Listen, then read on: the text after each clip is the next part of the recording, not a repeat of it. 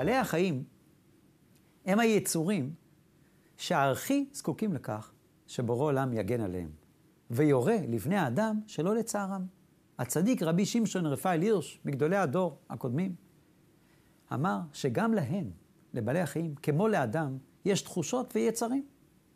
אך הם כפופים לאדם בגופם, בכוחותיהם. בקלות שוכח האדם כי בעל חי הוא רגיש לפגיעה בגופו וסובל מהתעללות בו, מרעב ומצמא, ממאמץ יתר וממחלה. וכך קורה שאדם יכול להתנהג שלא כראוי עם בעלי החיים האמורים לשמש את האנושות. לא רק שאסור לצער בעל חי, גם צריך לעזור למנוע צער. לשום בעל חי אסור לצער, וגם צריך לחוש לעזרתו של בעל חיים הסובל, אפילו שלא באשמתך. זאת אומרת, לא אתה גרמת, אבל אל תשב מן הצד.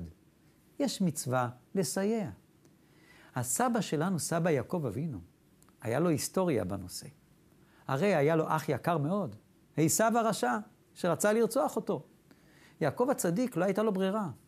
האבא והאימא, יצחק ורבקה, אמרו ליעקב, בן ידיד האהוב שלנו, תצא, תברח, תצא מהארץ, לדוד, לחרן, האח לבן הערמי, האח של האימא רבקה, עד שאחיך עשיו יירגע. כתוב בתורה, יעקב הלך בכאב, מבית ההורים, בדרך שדדו אותו, והוא נותר חסר כל. וכן ידודים, הוא הגיע כפליט חסר כל לפתח העיר חרן. כשהוא היה בפתח העיר, מספרת התורה בפרשת ויצא, הוא ראה שיש קבוצות של עדרי צאן, רואים, בעלי הצאן, רואים, עומדים ליד באר מים, ומחכים, מחכים. שאל אותם יעקב, אחים שלי, מדוע אתם מחכים? אמרו לו, יש אבן על הבאר, אבן כבדה מאוד, ואנחנו לא יודעים לגלגל אותה, אלא כמה רועי צאן ביחד, זה כל כך כבד. אמר להם יעקב אבינו, אבל מה עם הצער שבעלי החיים שיושבים פה? אתם כבר שתיתם בבית, ויש איתכם שתייה, רחמנות על הכבשים ועל העיזים.